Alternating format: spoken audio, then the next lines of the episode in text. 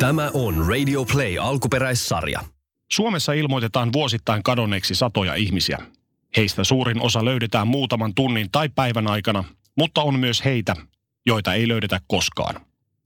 Henkilön katoaminen saattaa olla pienenä uutisena päivän lehdessä, ja näin nopean uutisvirran aikana tapaukset unohtuvat suuren yleisön mielissä yhtä nopeasti kuin ne otsikoihin päätyvätkin. Sen sijaan kadonneen omaisen läheisille henkilön katoaminen on suuri tragedia. Läheisen ihmisen katoaminen ilman mitään selitystä jättää jättimäisen aukon ja ilmaan kysymyksiä, joihin tuskin koskaan saadaan vastauksia. Kanssani aiheesta on puhumassa Heidi, jonka isä katosi jälkiä jättämättä 16 vuotta sitten. Miten läheisen katoaminen on vaikuttanut Heidin elämään ja miten elää kysymysten kanssa, joihin ei ole koskaan saatu vastausta? Minä olen Teemu Pastori Potapov ja tämä on Selviytyjät tarinoita elämästä.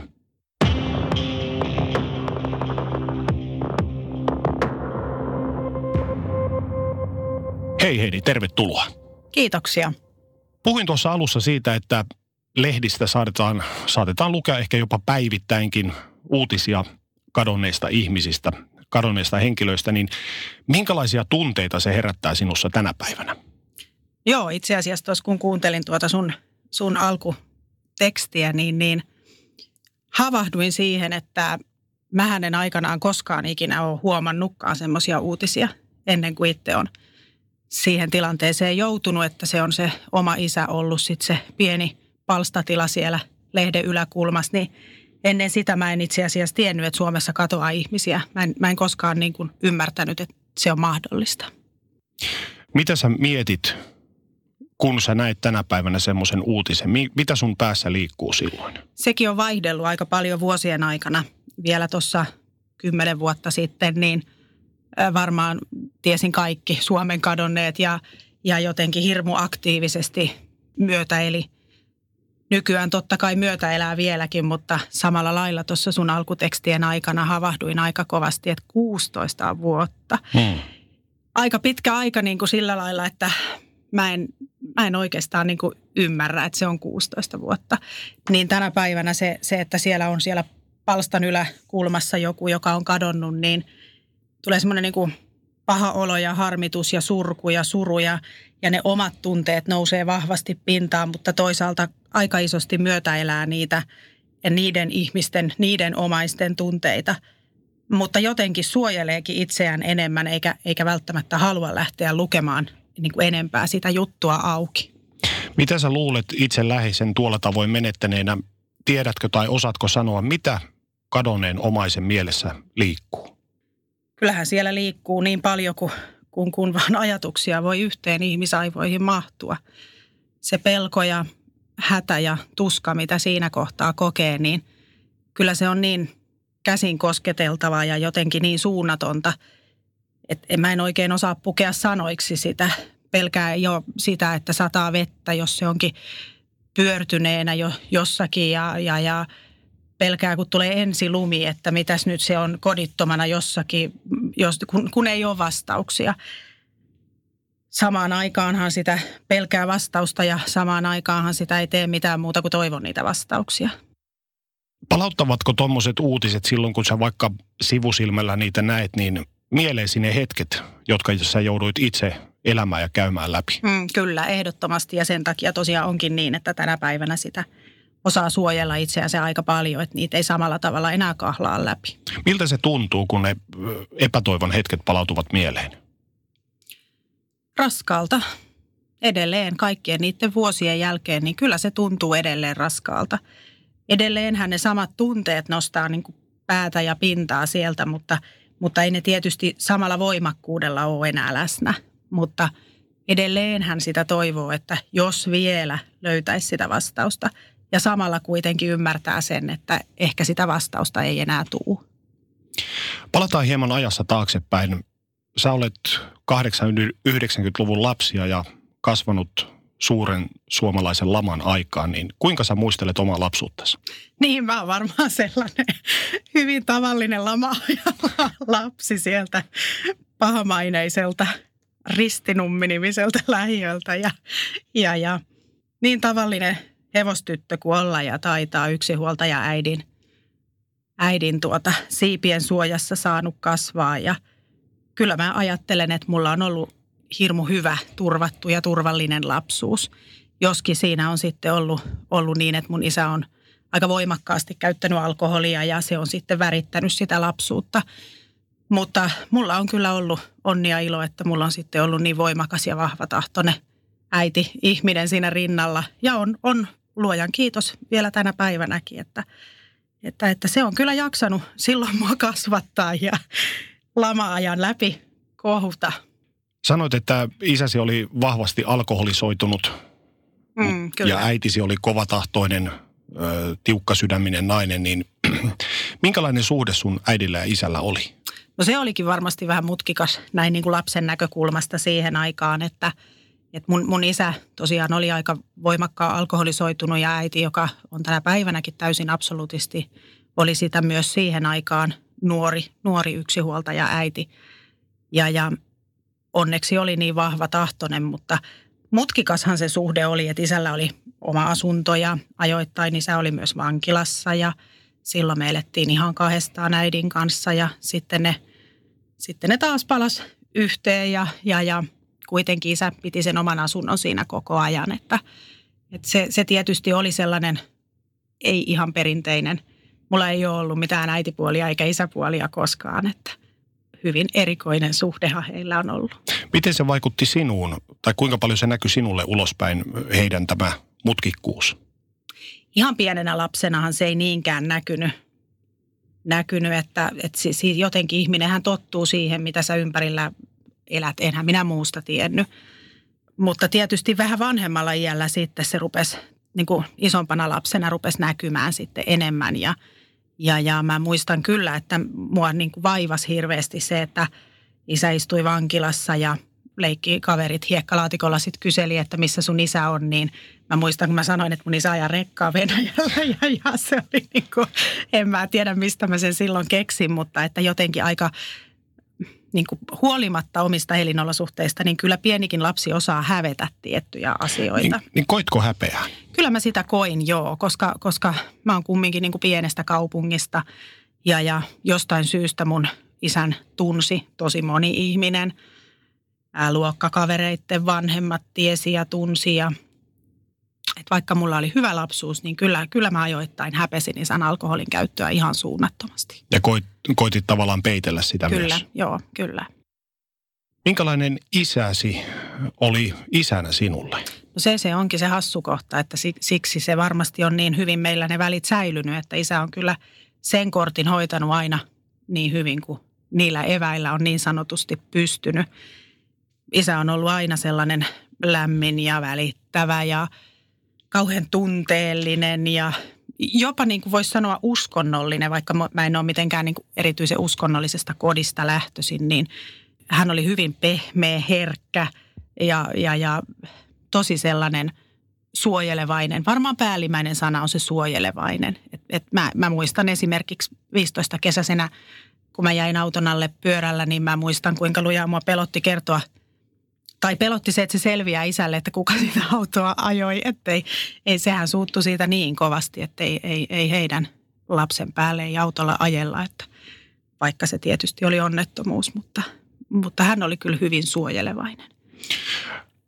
Hän kuulostaa näin nopeasti ajateltuna niin aika ristiriitaiselta henkilöltä ehkä näin, näin ulkopuolisen silmin, mutta, mutta... Oliko se sulle kuitenkin, se oli normitilanne, se oli mulle, mä, en mä muusta tiennyt. Mm. Ei mulla ollut muunlaista isää. Ei mulla ollut tosiaan isäpuolia tai tämän tällaisia. Ei mulla ollut muunlaista elämää. Sillä oli niin, kuin niin sanotusti se pimeä puoli siinä, mutta sitten taas oli se valosa ja avara ja hyvä puoli. Kerroit, että koit häpeää isäsi alkoholikäytöstä. Koitko koskaan mitään esimerkiksi vihan tunteita siitä, että sinulla ei ollut niin sanotusti normaalia isää, mitä esimerkiksi leikkikavereillasi oli? Mm.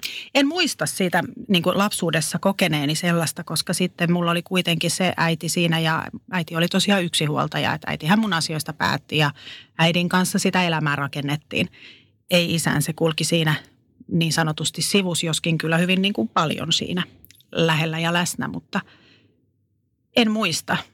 En kyllä muista. Että varmasti sitten vanhemmalla murrosien – kynnyksellä, kun mun vanhemmat on niin kuin myöhemmin mun lapsuutta sitten ihan niin kuin pysyvästi eronnut, niin siinä kohtaa. Ja, ja, ja tietysti sitten, jos sen verran kelaa eteenpäin, että siinä kohtaa, kun isä on kadonnut, niin siinä kohtaa tuli semmoinen suunnaton raivo, että miten joku voi valita tämmöisen elämän, kun tietää, miten paljon sillä satuttaa meitä muita. Isäsi ja äitisi eivät koskaan asuneet tiukasti sillä tavalla yhdessä ja ollessasi 12-vuotias he erosivat lopullisesti. Kyllä. Mikä tähän johti? Ää, mun isä, isän päihteiden käyttö lähti vähän niin sanotusti lapasesta, että isä, isä alkoi käyttää huumeita. Tai me ei tietysti sitä siihen aikaan vielä tiedetty, mutta aika oleellisesti isän kaveripiiri muuttui ja käyttäytyminen muuttui. Hän liikkui paljon yöaikaan. Rahaa oli, mitä ei ollut aikaisemmin ja, ja, ja sitten aika nopeasti – toki sen eron jälkeen sitten ymmärrettiin, että kysymyksessä on huumeet. Mitä syitä sinulle tuohon aikaan kerrottiin vai avattiinko asiaa sulle ollenkaan rehellisesti? Isähän ei koskaan siinä vaiheessa avannut mitään oikeastaan kenellekään. Että kyllä ne oli kaikki niitä havaintoja, mitä isän lähipiirinä tehtiin. Ei, ei niitä sillä lailla avattu, mutta niin, niin ää, tietysti pienessä paikkakunnassa, niin, niin tiesi ne ihmiset, jonka kanssa isä pyörii ja, ja totta kai ne jutut tulee korviin, eihän siitä mihinkään pääse rötöksiä ja kaikenlaistahan siellä puuhattiin. Minkälaisia ajatuksia vanhempiesi ero herätti sinussa? Se oli helpotus. Se oli ihan suunnaton helpotus, että vaikka mä muistan vielä, vielä niin kuin näin aikuisena vanhempana naisena sen, kuinka mä mun äidille sanoin, että et, et sä voi jättää oikeasti isää, että eihän se pärjää. Ja mun äiti sanoi, että se on aikuinen ihminen, totta kai se pärjää. Ja sitten mä ajattelin, että no kyllä se sieltä takaisin kotia konttiin, mutta äiti oli vahva tahtoinen siinäkin asiassa, että jos ne asiat ei muutu, ne ei muuttunut. Ja, ja äidillä on aina ollut pitkä pinna, niin sitten kun se katkee, niin se katkee. Ja siinä kohtaa se sitten katkesi, niin mä muistan kun mä ajattelin silloin itse, että olisiko puoli vuotta varmaan mennyt eteenpäin, niin mä ajattelin, että miten helppoa meidän on olla. Miten niin kuin helppoa se onkin, että, että kun sä tuot kavereita kotiin, niin sun ei tarvi miettiä, että missä kunnossa siellä ketäkin on tai, tai lähinnä nyt tietenkin isä, niin, niin se oli, niin kuin, se oli helpotus. Sitten mä muistan joskus, kun mä oon ollut teini-ikäinen ja jotakin tonttuillut, niin kuin nyt varmasti jokainen siinä iässä, niin isä, isä kerran suuttu, se ei yleensä suuttunut ja se sanoi mulle, että se on sellainen homma, että mä muutan kotia takaisin tai sä muutat mun kanssa asumaan, jos ei tuo äite sua ruotuun saa. Ja mä muistan, kun mä sanoin äitille, että ei kai oikeasti ole näin. Ja äiti sanoi, että ei ole. Niin, niin. Mutta että jotenkin se, se ei vienyt sitä isyyttä niin sanotusti pois, vaan se ikään kuin toi ne parhaat puolet isästä esiin. Mun ei tarvinnut katsoa koskaan, kun isä oli juonut. Se ei voinut änkeä meille, jos se oli ottanut jotakin tai, tai jos sillä oli joku omia juttujansa menossa tai kavereita tai jotain, niin ne ei, niin kuin, ne ei voinut olla meillä. Niin meidän koti oli niin kuin semmoinen rauhan tyyssi ja siellä oli helppo hengittää. Siellä oli naurua ja iloa ja kivaa ja hauskaa ja, ja, ja aina niin kuin semmoinen – vaikka meillä on tosi pieni perhe ollut, että me on äidin kanssa kahdestaan eletty, niin meillä on aina ollut semmoinen hyvin yhteisöllinen jotenkin se meidän elämä siinä, että siinä on aina paljon porukkaa ollut ympärillä. Koitko koskaan, kun isäsi kaveripiiri muuttui ja mukaan tuli kuvioihin huumeita ja muita, niin koitko koskaan pelkoa siitä, että miten hänelle käy? Mä en jotenkin varmasti ymmärtänyt sitä siinä vaiheessa. Tietenkin sitten, kun rupesi asioita jotenkin niin kuin ymmärtämään, että miten syvällä siellä suossa ollaan. Niin totta kai sitä niin kuin miettii, että eihän tämä ehkä hyvin pääty, mutta mä oon ollut itse silloin, no täytin 18 ja siinä niin, niin se oli mulle aika vieras maailma. Et e, en mä osannut kyllä pelätä, että näin voisi käydä. Mä olisin niin kuin jotenkin ajatellut, että isä saattaa kuolla päihteisiin tai kuolla nuorena niin kuin ylipäänsä jo alkoholin tai muun tällaisen niin kuin käytön seurauksena, mutta mä en olisi koskaan voinut ajatella, että mä joudun niin kuin ilmoittamaan isäni kadonneeksi epäiltynä henkirikoksesta. Kerroit, että isälläsi alkoi kovat vankilakierteet, ja, mutta sitten oli myös rahaa, jota näytettiin ulospäin. Niin miten toi elämänmuutos hänen kohdallaan näkyy sinulle? Lahjoiko hän sua tai toiko parempia lahjoja tai antoiko rahaa? Tai... Öö, no mä, mä, oon ollut, mä oon ollut niin valtavan nuori lamaajan lapsi, kun mä oon mennyt töihin, että mä en ole kenenkään rahoja oikeastaan koskaan. Niin kuin, mulla on ollut aivan tosi nuoresta omat rahani. Ei, ei sillä tavalla ei ole mua kyllä tarttenut lahjoa, mutta, mutta kyllä se niin kuin näkyi ulospäin. Kyllähän me nähtiin, että autot vaihtuu ja, ja, ja miehellä ei ole kuitenkaan edes ajokorttia, niin, niin, niin tämän tyyppisiä. Että, että kyllä, kyllä se näkyi ulospäin niin kuin ihan paljon, mutta ei sillä lailla, että olisi mua jotenkin lahjonut. Enemmän ehkä sitten niin, että mistä mä niin kuin sitä jotenkin tajusin, että ollaan niin kuin syvällä jossain, niin isä varotteli paljon, että sinne hänen niin kuin kotiinsa ei saa mennä. Älä mene, jos mä en tiedä, että, että sä oot tulossa. Tai, tai kerran etin isää ja kävin siellä oven takana, niin hän oli niin kuin tosi vihane, että miten sä sinne meet, että siellä voi olla vaarallista ja tämän tyyppistä. Oletko koskaan miettinyt sitä, että olisiko ero äidistäsi ja samalla myös sinusta laukaissut jonkinlaisen kierteen, ikään kuin se viimeinen oljenkorsi normaaliin elämään olisi otettu pois? No hyvä kysymys. En ole koskaan itse asiassa ajatellut sitä, sitä niin. Paljon mahdollista, että ei ole ikään kuin enää mitään sellaista, mikä kantaisi siinä. Toisaalta taas nämä merkit oli jo ilmassa silloin, kun se ero sitten tuli. Tilanteet olivat eskaloituneet aina siihen pisteeseen, että isäsi alkoi jopa pelkäämään teidän hyvinvointinen puolesta. Mm, Miten se näkyi hänen käytöksessään? Muuta kuin, että varoitteli, että ei saa tulla hänen luokseen. Joo, kyllä, kyllä. Mm, isä esimerkiksi kyseli paljon nimenomaan siitä, että missä liikkuu ja kenenkä kanssa liikkuu. Ja, ja, ja on, oli, oli tilanteita, että, että esimerkiksi hän kutsui – mun ystävää siihen aikaan, että, että onko Heidillä varmasti kaikki hyvin ja, ja, ja kauheasti varmisteli sitä, että mikä, mitä meille kuuluu, missä me mennään ja eihän ole ollut mitään outoa ja tämän tyyppistä. Yrititkö koskaan puhua isäsi kanssa asioista ja tilanteesta niin kuin kahden kesken, että mitä en. tässä on tapahtumassa? En, ei. Miksi et? Niin, se on hyvä kysymys. Kyllä, jos nyt saisin, saisin tietysti jotain tehdä toisin, niin varmasti yrittäisin, että meidän, meidän ihan viimeinen tapaaminenhan on ollut vähän ehkä siinä mielessä sitä sivuavaa, että isä oli alkoholia hyvinkin paljon nauttineena yhden ystävänsä luona ja, ja mä menin sitten sinne ja sanoin isälle, että nyt on sellainen homma, että sä oot nyt sen verran pitkään tässä juopotellut, että sä lähdet nyt mun matkaan ja mä vien sut mummallua ja, ja sä lähdet sinne selviämään. Ja, ja isä silloin katsoi kyllä niin kuin tosi tiukasti ja tuuma siihen sitten, että kuulehan nyt, että se on sellainen homma, että minä asun isä ja sinä oot mun tyttö, että älä nyt tuu mua opettamaan. Hmm. Että ei, ei isä olisi niin kuin mulle lähtenyt avaamaan asioita, ei ikinä. Mm-mm. Tavallaan roolit olivat selkeät. Kyllä, kyllä. Ja, ja kyllä se oli niin, että vaikka se tilanne oli niin kuin mikä, niin kyllä mä paikkani tiesin, että mä, mä on hänen pikkutyttö ja sillä siisti. Useampi vuosi ehti kulua kunnes 15. toukokuuta 2003 kaikki muuttui pysyvästi. Mm. Kerrotko hieman tuosta päivästä? Mä voin kertoa jopa ihan minuutin tarkasti. En, en nyt lähde toki avaamaan, mutta nimenomaan muutti kaiken. Että kyllä se päivä on piirtynyt mieleen aivan täysin. Oli erittäin lämmin toukokuinen auringonpaiste ja, ja, ja oikein tosi kuuma päivä. Ihan normaali päivä, ei mitään erikoista. Isästä ei ollut hetkeen muutaman päivään siinä kuulunut mitään. Illalla sitten siinä 11 korvilla suurin piirtein, niin, tai hyvinkin jämptisti 11 tuli niin kuin semmoinen tunne, että nyt, nyt niin kuin on jotain tosi pahasti pielessä.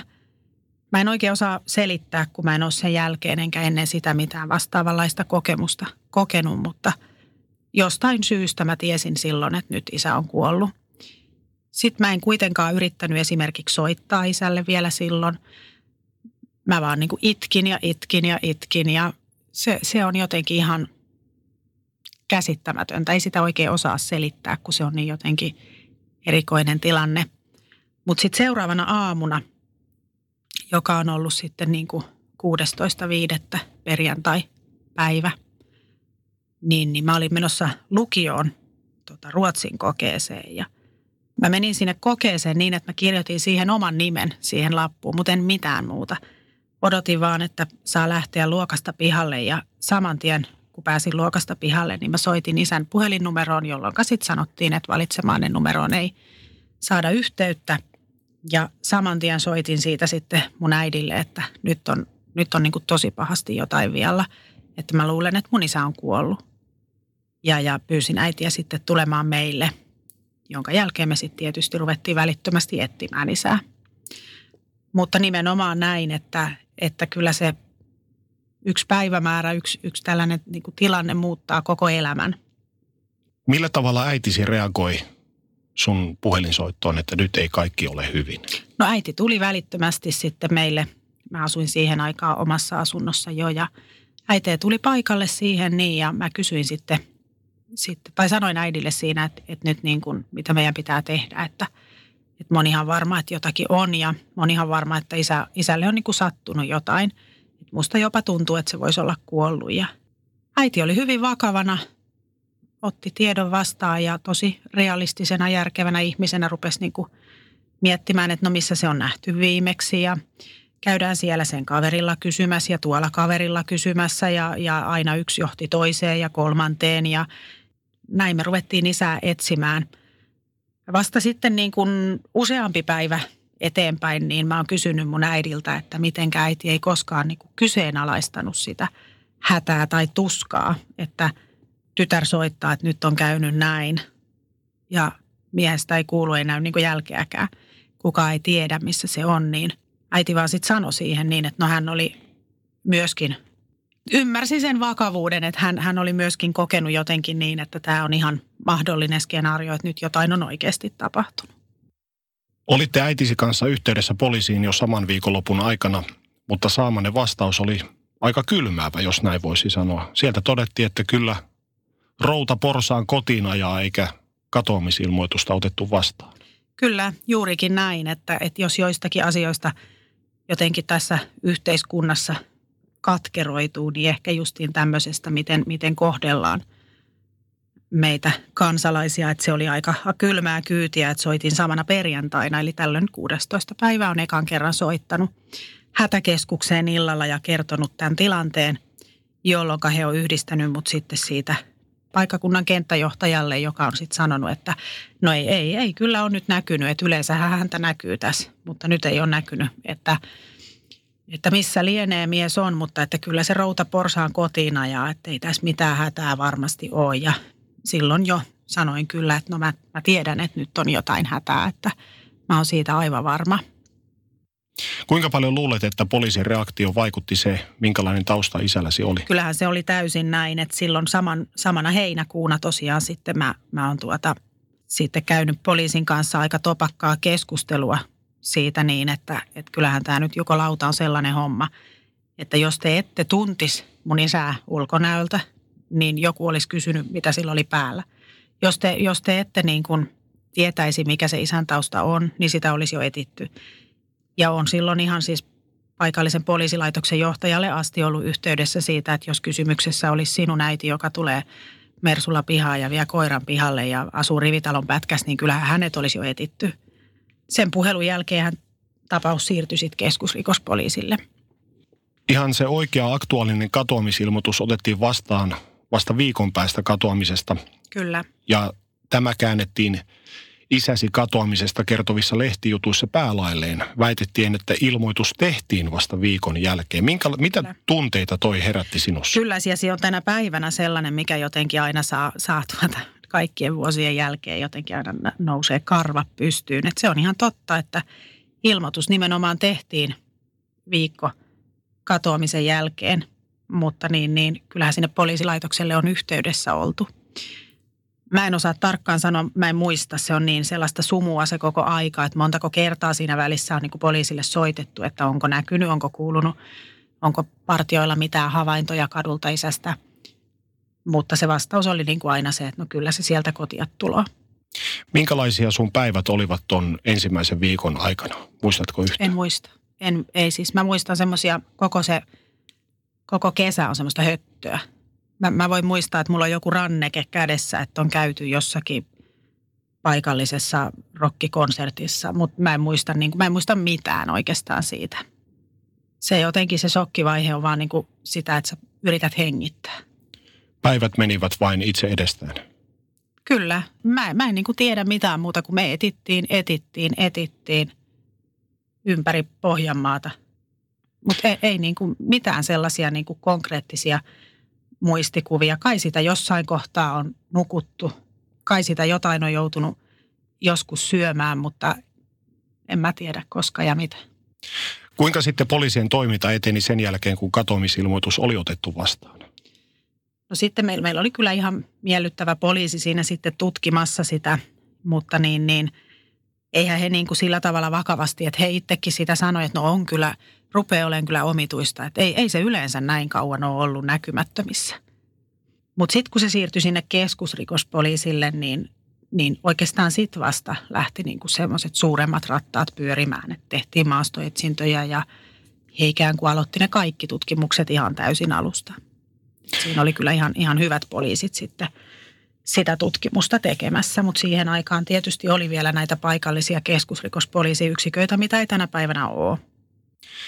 Mitä tuo virkavallan toimettomuus isäsi tapausta kohtaan, miltä se tuntui? Minkälaisia ajatuksia se herätti sinussa silloin ja herättää tänä päivänä?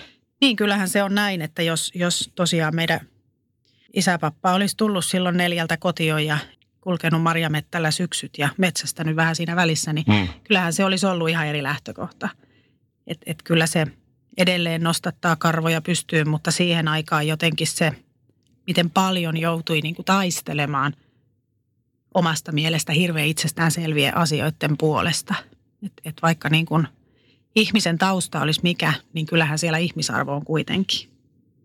Millä tavalla isäsi katoamisen ensivaiheet vaikuttivat äitiisi? Miten se näkyi arjessa ja käytännössä?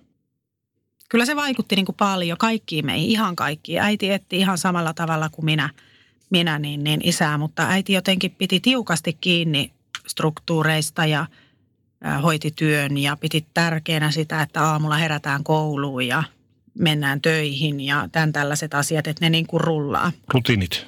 Niin.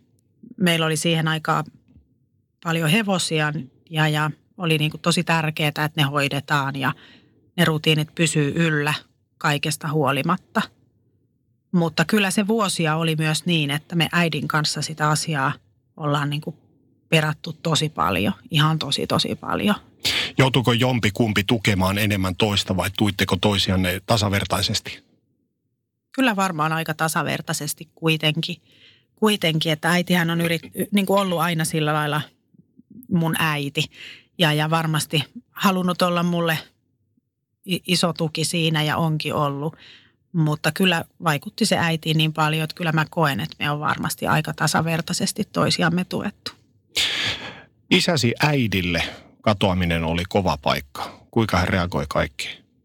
Mun, mun isoäiti, joka oli oikein semmoinen suurperheen lämmin äiti, pullan mummo, jos niin saa sanoa, niin, niin hän tuota eleli itseksensä ja, ja voi niin kuin tosi hyvin, että ihan niin kuin erittäin hyväkuntoinen ikäihminen oli tähän aikaan, kun isä katosi. Ja, ja, ja hyvin pian sitten katoamisen jälkeen mummo sairastui erittäin vakavasti. Hän sai aivoinfarktin. Hän joutui siitä muun muassa sairaalaan, mutta karkasi esimerkiksi sieltä sitten kotia, koska hän odotti, että isä tulee sinne, että ei voi olla.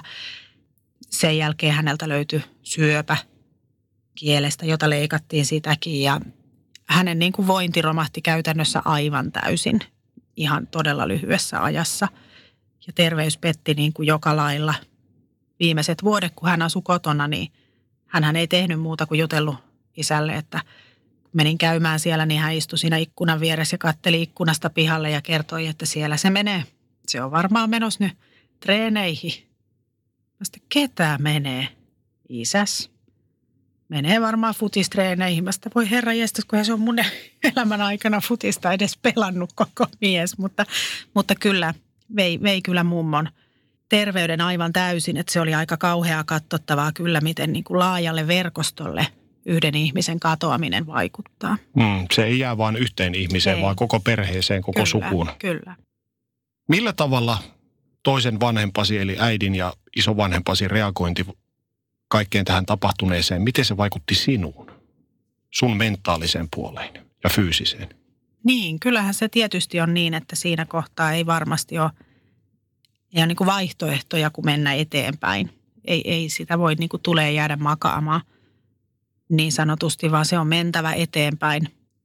Onhan se hinta sillä tavalla toki kova, että kyllä mulla on niin kuin elämä kantanut kaikesta huolimatta. Mä oon suorittanut aikaa taulussa ainakin suurin piirtein kouluni ja ikään kuin semmoisella hyvin perinteisellä elämänkaavalla edennyt sitä omaa elämääni, että on perheet ja lapset ja koti ja työpaikka ja ammattia ja muuta, mutta, mutta on se hinta sillä lailla ollut tietysti kova, että, että sen oman hyvinvoinnin eteen joutuu tekemään tosi paljon töitä. Mulla on tosiaan ollut jonkun verran siihen aikaan terveyden kanssa haasteita. Nykyään ei, ei ole enää niinkään, mutta niin, niin – kyllä sitä joutuu niin kuin paljon tekemään töitä, että sä, sä niin kuin pysyt kasassa. Et, et jotenkin sen elämän palapelin jokainen pala pitää kuitenkin kantaa ollaksesi ehjä. Koetko, että jouduit olemaan vahva myös heidänkin puolestaan? Totta kai, se on aivan selvää, että, että jotenkin siinä ei, niin kuin, siinä ei ole niin kuin sijaa ikään kuin sellaiselle, tai, tai mä en kokenut, että mulla olisi ollut niin kuin sijaa sellaiselle avuttomuudelle – kaikkihan me oltiin avuttomia. Ei meistä kukaan tiennyt, mitä me tehdään tai mihin me mennään tai miten, miten tästä eteenpäin, mitä se huominen tuo. Kaikki vaan toivoo. Mutta jos siinä olisi vielä, niin kuin, vielä jäänyt jotenkin niin kuin oma elämä sakkaamaan, niin olisihan se tuonut vielä isompaa surua. Olit tuossa vaiheessa vielä suhteellisen nuori, niin miten se vaikutti sun elämään. Tuntuuko susta tänä päivänä, että sulla on jäänyt nuoruudesta jotkut ajat elämättä? Mä en tiedä. Mä oon kyllä, oh, kyllä varmaan aina kuitenkin vaan elänyt, mutta, mutta on se vaikuttanut. Kyllähän se on ihan selvää, että, että esimerkiksi semmoisia asioita kuin luottamus on, on hirmu vaikea luottaa ihmisiin – mä koin jotenkin, että mu, ihmisiä ei kiinnosta, mitä mulle kuuluu ihmisiä kiinnostaa, onko sun isä löytynyt. Mm. Tietysti kiva juttu, että kiinnostaa se, että onko löytynyt. Mutta se muutama eka vuosi, niin ei, ei kukaan tiennyt, kuka on Heidi. Ei kukaan juttele Heidille. Kaikki juttelee siihen, että onko sun isä löytynyt. Miten sun isä, onko siitä kuulunut mitään. Jopa niin kuin McDonaldsissa, kun sä oot syömässä, niin tullaan niin kuin kaupan, tai tämä McDonaldsin tarjoilija tulee kysymään, että hei, että – että onko isästä kuulunut mitään. Että mä katsoin lehdestä, että se on kadonnut ja kauhea juttu ja, ja, ja niitä huhujen määrää, mitä siinä niin kuin ympärillä velloo, niin se jotenkin, että saisi suojeltua itseänsä niiltä, niin se, se, se on aika, aika rankkaa. Ja varsinkin pienellä paikkakunnalla, niin se on vielä kertaantuu tollainen. Se on aivan totta, joo. Se on aivan totta, että kyllä se, se jotenkin, osa ihmisistähän on hyvin kylmiä – No ei ole ihme tuolla elämäntavalla, että hmm. näin käy. Osa ihmisistä taas sitten kiertää sut niin kuin kadun toiselta puolelta, kun ne ihmiset tiedä, mitä ne sanoo sulle. Ja sitten on se ryhmä, joka tulee ihan iholle ja tosiaan niin kuin ketään ei kiinnosta, mitä sulle kuuluu tai kuinka sä voit tai jaksat tai pystyykö puhumaan edes asiasta, vaan, vaan kaikki niin kuin tulee iholle. Millä tavalla se muokkasi sinua? Sanot, että ihmisiin on vähän vaikea ehkä luottaa.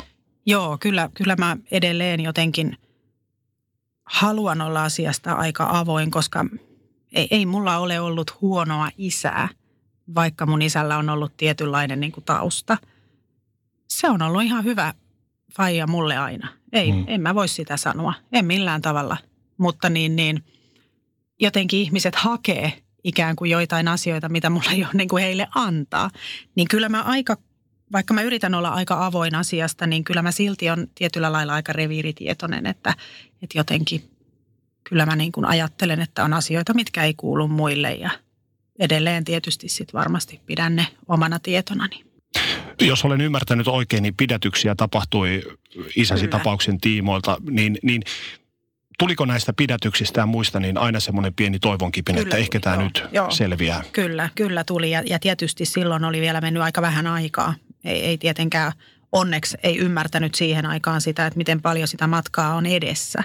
Vaan niin kuin joka kerta, kun tuli se, että nyt on pidätetty tällainen ja nyt on pidätetty tällainen ja tehty etsintöjä tuolta ja löytyi jotakin kenkää ja jotakin vyön palaa jostakin, niin, niin, niin, niin kyllähän se toivo oli ihan valtava, että nyt, nyt tämä ratkee. Mä ymmärsin näin, että sä olet itsekin tehnyt niin sanotusti salapoliisin työtä asian suhteen, niin mitä se ta- käytännössä tarkoittaa?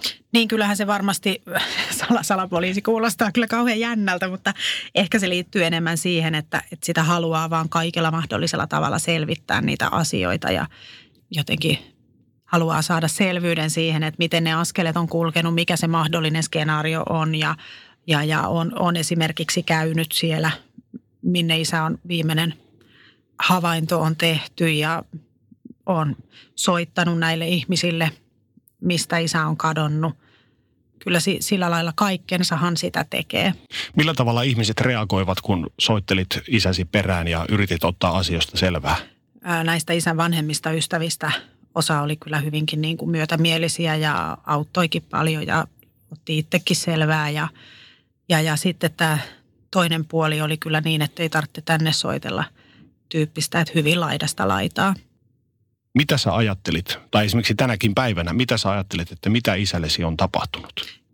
Silloin ajattelin ja ajattelen tänäkin päivänä, että isä on kyllä tapettu mä ensinnäkin niin kuin semmoiset asiat, että isä ei kadonnut sillä paikkakunnalla, missä hän normaalisti hengailee, vaan hän katoakin niin kuin naapuripaikkakunnalla ja tämän tällaiset, missä hän ei niin kuin koskaan käynyt. Niin, niin siellä on niin paljon sellaisia epämääräisiä asioita, mihinkä mä en löydä mitään yhtäläisyyttä.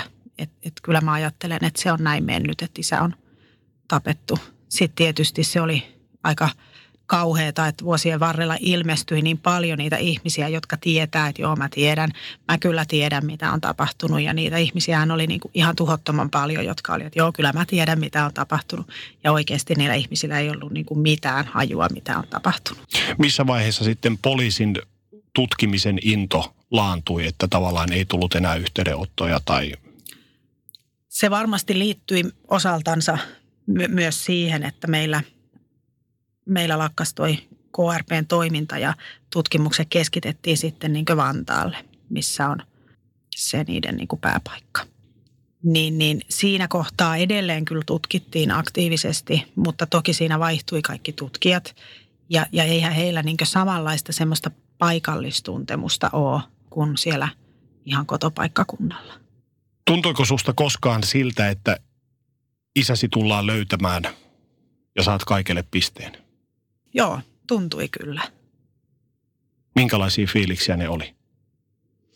Nyt mä oikein, pitää oikein pysähtyä kuule miettimään, että et, et missä vaiheessa se niin kuin loppui se tunne siitä, että ei tämä, kun se on ehkä niin kuin sahannut kuitenkin sit koko ajan, että, että koko ajan on jotenkin tuntunut, että joo, kyllä tämä, kyllä tämä joskus ratkee, että kyllä siihen niin paljon on poliisit laittanut tai KRP laittanut – miehiä kiinni, että kyllä se niin kuin jossain kohtaa ratkee. Mutta kyllä samaan aikaan kuitenkin, kun vuosia menee, niin kyllähän ne vuodet syö sitä uskoa. Hmm. Sulle lankesi tuolloin alkuvaiheessa käytännön asioiden hoitaminen aika pitkälle. Mitä se tarkoitti käytännössä? Niin, mä olin 18-vuotias ja isäni lähinomainen hänen tyttärenään ja se tarkoitti tietysti sitä, että siinä kohtaa, kun itse rakentaa sitä ensimmäistä omaa pesäpuuta omille siivillensä, niin on aika paljon niitä asioita, mitä haluaisi opetella tekemään niin kuin itse.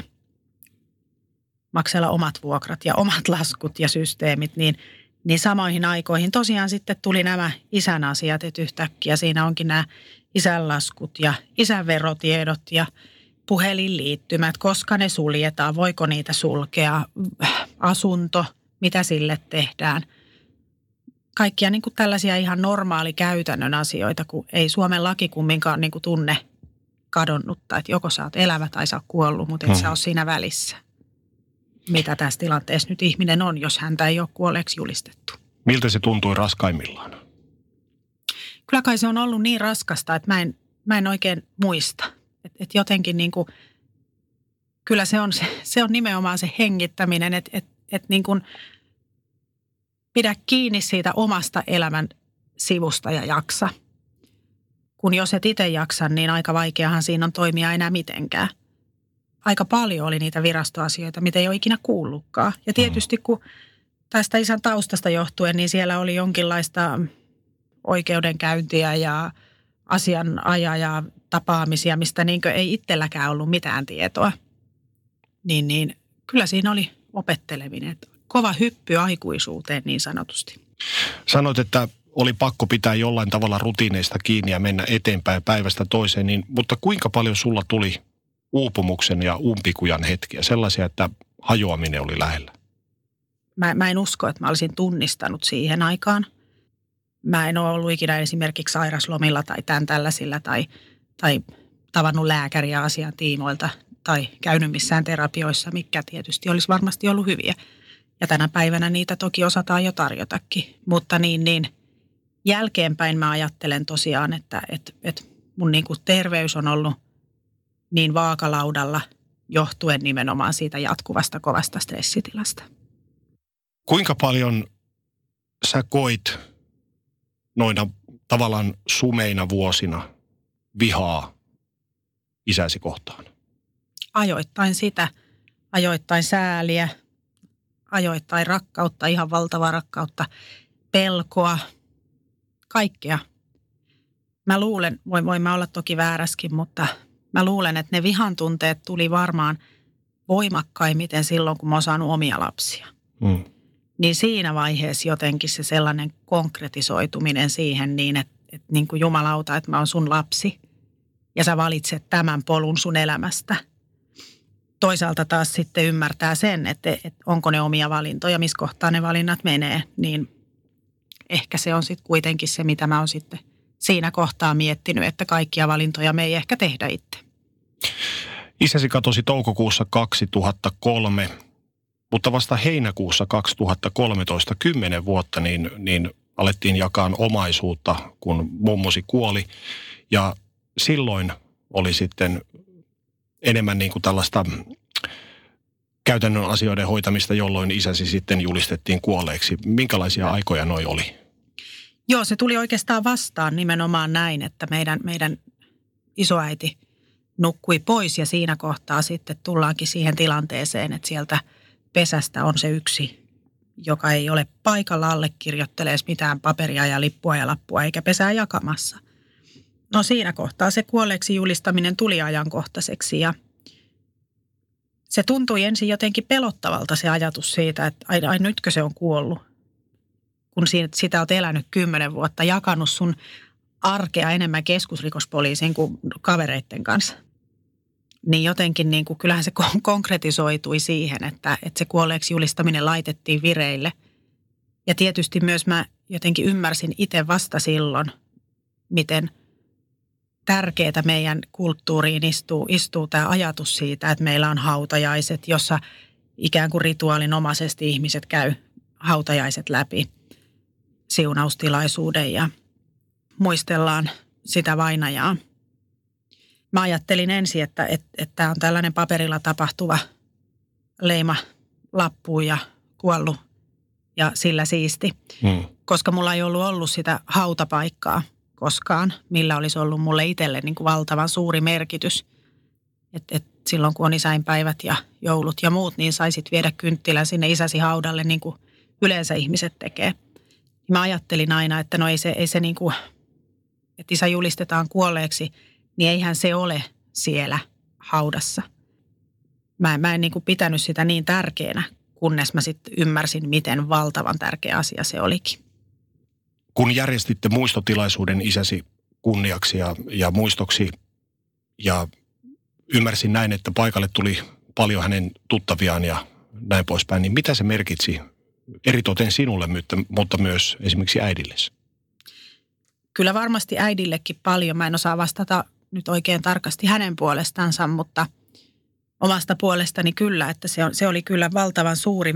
Meillä oli sitten niin, että se kuolleeksi julistamisen päivä – olisi mennyt niin, että, että viimeisestä varmasta havainnosta kadonneesta henkilöstä puoli vuotta eteenpäin tulee kuole, kuolleeksi julistamisen päivämäärä.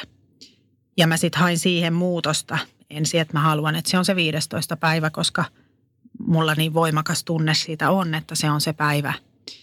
Sitten tuli se paperi, että okei, että tällä mennään. No sitten päätettiin tämä että jonkinlainen muistotilaisuus järjestetään, niin meille sattui kohdalle sitten niin ihana pappi siihen, että hän sitten sanoi, että no miten olisi, jos me pidettäisiin siunaustilaisuus ensi. Ja mä sitten ajattelin, että no onpa typerää touhua, nyt pitää joku siunaustilaisuus, kun ei siellä ole sitä ruumistakaan. Ja sitten hän niin sanoi siihen jotenkin kauhean lohdulliset sanat mulle, että no mieti paljonko on sodassa jäänyt Venäjän puolelle väkeä. Ja, ja heille on pidetty kuitenkin sitten niin sankari. Isä nyt ei ole sankari tässä, mutta, mutta niin kuin nämä hautajaiset, että, että, että se on ihan mahdollista. No sitten mä ajattelin, että no itse asiassa, että kun tehdään, niin tehdään kunnolla. Että kyllä, että me pidetään se siunaustilaisuus ja, ja isän sieltä meidän pikkukaupungista, niin siellä isän, isän omalla synnyin kappelilla pidettiin sitten kotiseudulla se ja, ja, ja siunaustilaisuus oli erittäin kaunis, vaikka siellä ei ollut tosiaan sitä ruumista läsnä. Jokainen vieras laski sinne kirkon eteen semmoisen ihan pienen hautakynttilän, jonka jälkeen meillä oli sitten se muistotilaisuus siinä läheisessä seurakuntasalissa. Me käytiin kutsumassa ihan henkilökohtaisesti sitten näitä isän vanhoja ystäviä jo niin kuin vuosien vuosien takaa. Aika monihan oli nukkunut poiskin jo, mutta kyllä se oli, niin kuin, se oli jotenkin, vieläkin menee ihan karvat pystyyn, miten, niin kuin, miten paljon ihmiset oli myötä elänyt, ne isän ystävät sitä kaikki ne vuodet. Siellä oli tosi paljon väkeä ja se oli kyllä ihan valtavan tärkeää. Se oli kyllä niin kuin jotenkin sellainen, jonka jälkeen mun isä oli kuollut. Mä oon se edelleen kadonnut, mutta se on silti niin kuin papereissa kuollut. Toiko tämä tilaisuus pisteen vuosia jatkuneelle epätietoisuudelle? Toisin sanoen, pääsitkö asiassa ikään kuin eteenpäin ja päätökseen? No en sillä lailla, miten, miten, miten niin kuin voisi päästä, koska ei se isä edelleenkään ole siellä. Mm. Mutta se toi mulle kyllä rauhaa jotenkin hurjan paljon. Että et tietysti ne varmaan on sitten jo semmoisia vähän uskoasioita, että kuka, ta, kuka tahollansa sitten uskoo mitenkäkin, mutta että nythän isän nimi on siellä meidän isoäidin kanssa samassa hautakivessä, niin se on kauhean lohdullista viedä sitten, sulla on paikka, mihinkä sä meet muistamaan ja, ja, ja syntymäpäivänä tai isäinpäivänä viemään sen kynttilän, kun ennen se on viety siihen muualle haudattujen muistokivelle, niin se, se, se on niin kuin sen surun surun kanssa on tietysti menty eteenpäin tosi paljon, mutta päätöstä se ei siihen tuonut. Tuon siunaus- ja muistotilaisuuden jälkeen, niin hyväksyitkö tietyllä tavalla tapahtuneen? En, enkä hyväksy vieläkään. Et ole mä, päässyt sinuiksi sen kanssa? Mä, mä hyväksyn sen, että isä on kuollut. Se ei ole, se, se ei ole niinkään se juttu, ei ole se, tai totta kai se on sekin, mutta tarkoitan sitä, että, että mä hyväksyn sen, että ihminen kuolee, näin, näinhän me jokainen täältä joskus lähdetään. Mutta mä en hyväksy sitä, että joku ihminen tekee ratkaisun siitä, että tappaa toisen, jonka jälkeen piilottaa vielä tämän ruumiin. Ja, ja sitten ikään kuin antaa meidän kaikkien muiden elää tässä tunteessa, tässä epätietoisuudessa, ottamatta vastuuta tekemisistänsä ihmisiä voi, voi kuolla näissä, näissä piireissä, missä isä eli, niin eipä niistä enää kauhean moni hengissä ole. Se ei, se ei ole se, mikä, mikä niinkään olisi se, mistä ei pääsisi yli, vaan se, että hyväksyisikö sitä, niin sitä mä en voi hyväksyä, että joku toinen voi tehdä ratkaisun, tappaa toisen, piilottaa sen ja jättää meidät tähän tilanteeseen, niin sitä mä en tule hyväksymään. Sä sanoit, että aiemmin ei ollut noihin aikoihin, kun isäsi katosi, ei ollut mitään kärryä edes siitä, että ihmisiä katoaa. Missä vaiheessa aloit päästä jyvälle siitä, että tätä sattuu useamman kerran vuodessa? Kymmeniä, ellei jopa satoja kertoja. 06 tai 07 ruvettiin tekemään tällaista kadonneet sarjaa, johon sain, sain sitten osallistua. Ja pitkään silloin mietin, että osallistunko vaiko, vaiko enkö. Mutta kyllä onni oli, että osallistui, koska siellähän mä tapasin näitä ihmisiä. Miltä se tuntui kohdata tavallaan kanssa ihmisiä, jotka ovat eläneet myös tällaisessa epätietoisuudessa? Mä muistan meidän ensimmäisiä tapaamisia näiden ihmisten kanssa, niin se oli aika raskasta, koska siis mehän itkettiin. Mehän vaan niin kuin itkettiin. Se oli niin kuin yhtä itkua. Joku kertoi jotain omaa kohtaista kokemusta ja kaikki vaan itkee. Jotenkin tosi sellaista raskasta, mutta samalla toisaalta tosi helpottavaa – ymmärtää, että siinä on muitakin. Se toimii vertaistuellisena apuna sinulle myös. Kyllä se silloin oli näin. Miten koet, kuinka paljon tämä isäsi tapaus on tuonut epävarmuuden tunnetta elämää kohtaan sinulle? Elämä on niin suuria valintoja täynnä, että mä en koe, että se olisi tuonut mulle itselle henkilökohtaista epävarmuutta elämää kohtaan. Ehkä enemmänkin ymmärrystä siihen, miten hetkellistä kaikki on. Musta itsestäni on tosi vaikea ajatella sitä, että Suomessa näinkin pienessä maassa joku voi kadota jälkiä jättämättä. Ja joka kerta kun lehdistä lukee tällaisen uutisen, niin ihmettelee, että miten se voi olla mahdollista. Mitä sä itse ajattelet siitä tänä päivänä? Niin, sehän on tullut aika selväksi, että mahdollista on. Ja, Niin. ja, ja jotenkin tullut hyvin selväksi myös sit se, että miten nopeasti se muuttaa niiden kaikkien ihmisten elämää. Että jotenkin se hetkellisyys siinä, kukaan ei tiedä huomisesta, kukaan ei tiedä tästä illasta, kukaan ei tiedä edes, edes seuraavasta tunnista. Sitä se on kyllä opettanut, nöyryyttä elämää kohtaan. Miten sä koet itse, että millä tavalla tuo isäsi poissa oleminen ja sitten totta kai katoaminen, niin miten se on vaikuttanut sinun kasvamisen niin kuin naiseksi tai naiseuteen? Voi kauhia kysymys, en osaa vastata kyllä.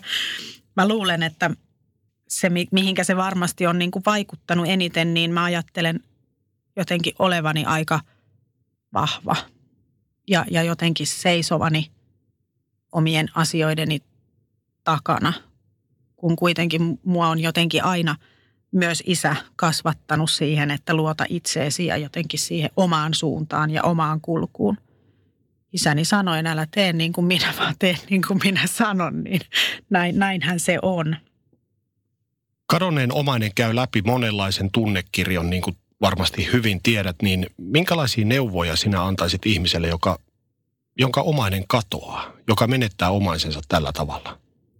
Kyllä se ensimmäinen on varmasti se sokkitilanteessa, että saisi sitä apua ihan siihen, että muistaa hengittää ja muistaa syödä ja muistaa juoda ja muistaa nukkua ikään kuin sen happimaskin itselle, jonka jälkeen sitä huomista voi katsoa. Jotenkin se sellainen hektisyys, sä haluat etsiä sen sun lähiomaisen, sä haluat heti vastauksia, sä haluat tietää mitä on tapahtunut, kuka vaan meistä tekisi oman omaisen eteen mitä vaan, että se asia ratkee. Niin jotenkin sitä armollisuutta itseä kohtaan siihen, että me niin kuin, pitää pystyä olemaan itsensä kanssa ensin jotenkin sujut. Apua kuitenkin on tänä päivänä aika paljon saatavilla. Kuinka paljon sun mielestä vertaistuesta ja ammattiavusta on jeesiä tällaisessa tilanteessa? Ihan varmasti on. Mulla ei ole kokemusta ammattiavusta itselle henkilökohtaisesti minkäänlaista. Silloin ei ole tarjottu eikä sitä ole, ole ollutkaan varmasti samalla tavalla. Mutta vertaistuesta oli silloin mulle tosi suuri apu. Jotenkin siinä ei tarvittu sanoja – siinä ei tarvinnut sanoa mitään. Kaikki vaan niin kuin tietää, että mikä se tunne on. Mä olen ymmärtänyt, että sä olit aikoinaan mukana myös perustamassa tämmöistä kadonneen omaiset ry-yhdistystä, niin kerrotko vähän siitä? Kyllä se syntyi, syntyi silloin, kun tehtiin näitä, näitä kadonneet sarjaa tehtiin Ylelle ja sen seurauksena sitten todettiin, että kaikki oli samaa mieltä meistä jaksoihin osallistuneista omaisista siitä, että, että se vertaistuki on niin – tehokas apu siihen, että ymmärtää sen tuskan, mitä läpi koetaan, että, että me haluttiin kokoontua ja mietittiin, että miten ihmisiä pystyisi auttaa. Ja silloin päätettiin perustaa tämä yhdistys. Yhdistys perustettiin ja, ja, ja sain kunnian olla mukana ja puheenjohtaja näki jonkun pätkää siinä ja yhdistys toi mulle hirveästi niin kuin lohdullisuutta siihen, että kun on, on se hätä ja tuska, niin sulla on joku, jolle sä voit soittaa ja kertoa, että nyt, nyt ei niin kuin meinaa jaksaa. Mutta aika nopeastihan kävi sitten kuitenkin ilmi, että kun se hätä on niin suuri ja se tuska on niin käsin kosketeltava, niin sitten kun sulla on se parempi hetki, niin sä et enää niin kuin jaksa ottaa sen toisen ikään kuin surua vastaan ja, ja, ja kadonneen omaiset sitten niin kuin yhdistyksi mallina kaatuisit siihen, että, että siellä ei ihan hirveästi kuitenkaan sitten ollut sitä – kantokykyä kantaa sitä surua. Et vaikka siitä vertaistuesta on suuri apu, niin kyllä se myös ottaa aika paljon. Kuten alussa puhuimme, niin isäsi katoamisesta on 16 vuotta, joka on todella pitkä aika, niin Millä mielin sä katsot menneitä vuosia tänä päivänä? Ne on opettanut paljon, mutta on ne ollut kipeitä, tosi kipeitä vuosia. Mä ajattelen kyllä seisovani tänä päivänä aika isosti omilla saappailla ja koen olevani aika tukevasti jotenkin kiinni omassa elämässäni, mutta kun katsoo taaksepäin, niin se olisi voinut olla myös ihan toisenlaista. Et jotenkin tosi kovia vuosia, tosi raskaita vuosia. Miten sä muistelet isääsi tänä päivänä?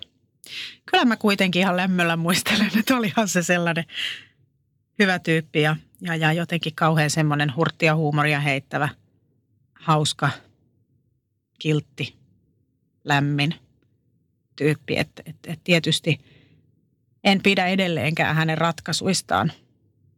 Me ollaan tässä tilanteessa, mutta mä en oikein voi toiselle elämänpolkua kirjoittaa, niin, niin, niin kyllä mä silti haluan muistaa sen isän, mikä on ollut mulle hyvä isä. Sinulla on mies ja kaksi lasta, niin kuinka olet ikään kuin esitellyt miehellesi, hänen appiukon ja lapsillesi isoisän? No miehelle varmaan kävi hyvin selväksi aika nopeasti, että, että, että siihen, siihen aikaan me on sen verran vanha pari tokikin, että siihen aikaan – isän tarinat oli aika paljon esillä lehdissä ja tosiaan sitten oli näitä TV-sarjoja ja poliisi-TVtä ja tämän tällaista. Joten hän kyllä tiesi, mihinkä junaan niin sanotusti hyppäs. Mutta niin, niin lapsille on ollut aika paljon hankalampi jotenkin avata sitä asiaa, koska mä haluan kumminkin olla niin kuin rehellinen siitä, että miten se on mennyt. Mutta mun nuorempi tytär itse asiassa kysyi juuri, kun olin matkalla tänne, niin kysyi sitä, että mä en ymmärrä, miksi pitää jutella siitä, siitä niin kuin sun iskästä, jos se on kerran kuollut. Niin sanoin, että näin, näin se niin kuin on, että siitä nyt mennään juttelemaan. Niin sitten se sanoi, että niin, mutta kun, kun toinen katoo, niin tarkoittaako se vaan sitä, että se on niin kuin vaan niin kuin, että se voi olla vaikka meidänkaan nyt, mutta sitä ei vaan niin kuin näe.